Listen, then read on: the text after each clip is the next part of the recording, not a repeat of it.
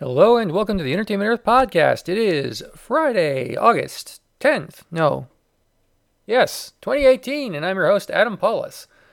This week we talk about movies and toys and stuff. Last week at the movies, your number one movie at the box office was Mission Impossible Fallout. It had $35.4 million in receipts, which is good. Christopher Robin was number two with $24.7 million. The Spy Who Dumped Me was number three with $12.2 million. Mamma Mia, Here We Go Again, number four with $9.1 million. And the Equalizer 2 was number five with $8.9 million. New this week, you can see The Meg, BlacKkKlansman, Slender Man, and others. In the news, we get a lot of news. Uh, Patrick Stewart is returning to Star Trek as Captain Picard. Well, Picard in a new series taking place 20 years after Star Trek Nemesis. We don't know much else other than it'll be on CBS All Access and it'll be live action, we think. But we don't know if he's a captain. We don't know if anyone else from Next Generation will be in it. Uh, it's a limited series, but again, how limited and if it's popular enough, will there be more? Who knows? Uh, doesn't sound like he started writing it yet, so it's exciting. And apparently, CBS All Access wants a lot more Star Trek. I can't complain. We didn't have much for a while, so some is good. Silver and Black, the Spider Man spin off, will be split into two movies. Silver Sable and Black Cat will theoretically each be separate films coming at some point in the future. Rumors are going around uh, that James Gunn might get rehired for Guardians of the Galaxy Volume 3. Before it seemed like no, now it seems like maybe. Who knows? The buzz is that Marvel is lobbying Disney to rehire him. More as we have it.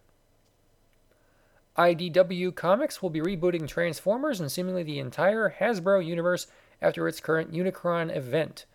An interview with the editor seems to indicate none of the creative team will be carried over, which is disappointing to me personally. I really like Till All Are One and More Than Meets the Eye and The Lost Light, like a bunch. But uh, that's life. You know, the current continuity seems to be the definitive Transformers storyline for a lot of fans, but readership uh, is mixed. If you're not reading these, I'd recommend checking them out. They're a lot of fun, and they go above and beyond uh, two robots punching each other in an ongoing gang war that lasts millions of years.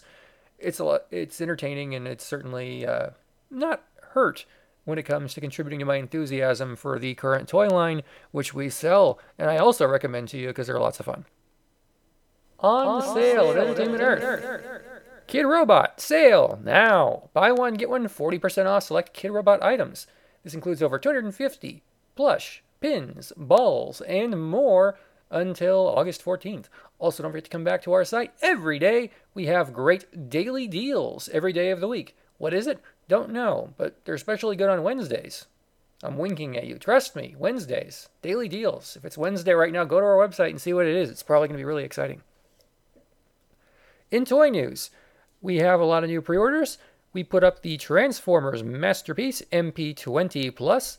That's Wheeljack, and this is the cartoon version. He has a special accessory, exclusive paint job. Looks cool. If you don't have Masterpiece Transformers in your life, I gotta say, uh, I haven't bought all of them because they're a little complicated and I like simple. But I bought a few of them and I love the ones I got. Like uh, I got uh, Soundwave and a couple versions of Optimus Prime and Starscream, and I got a really cool uh, G2 Sideswipe and Bumblebee that I really love those. And Grimlock's really great, but these are cool. We also added uh, Veep pop vinyl figures, including Selina Meyer. She has a chase variant. One is her more or less normal look, and the other one is with her uh, shortened hair look, which was a running gag on the show for a season we added the Kiss Classic Tin Tote. It's like a metal lunchbox, but it's with Kiss. It's neat.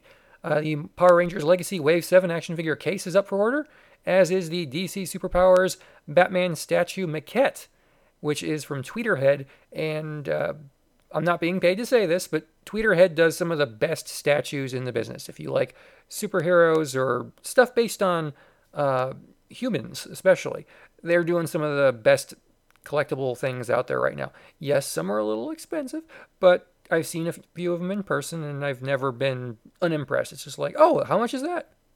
Yeah, it's worth it. Uh, check it out. Batman by Tweeterhead.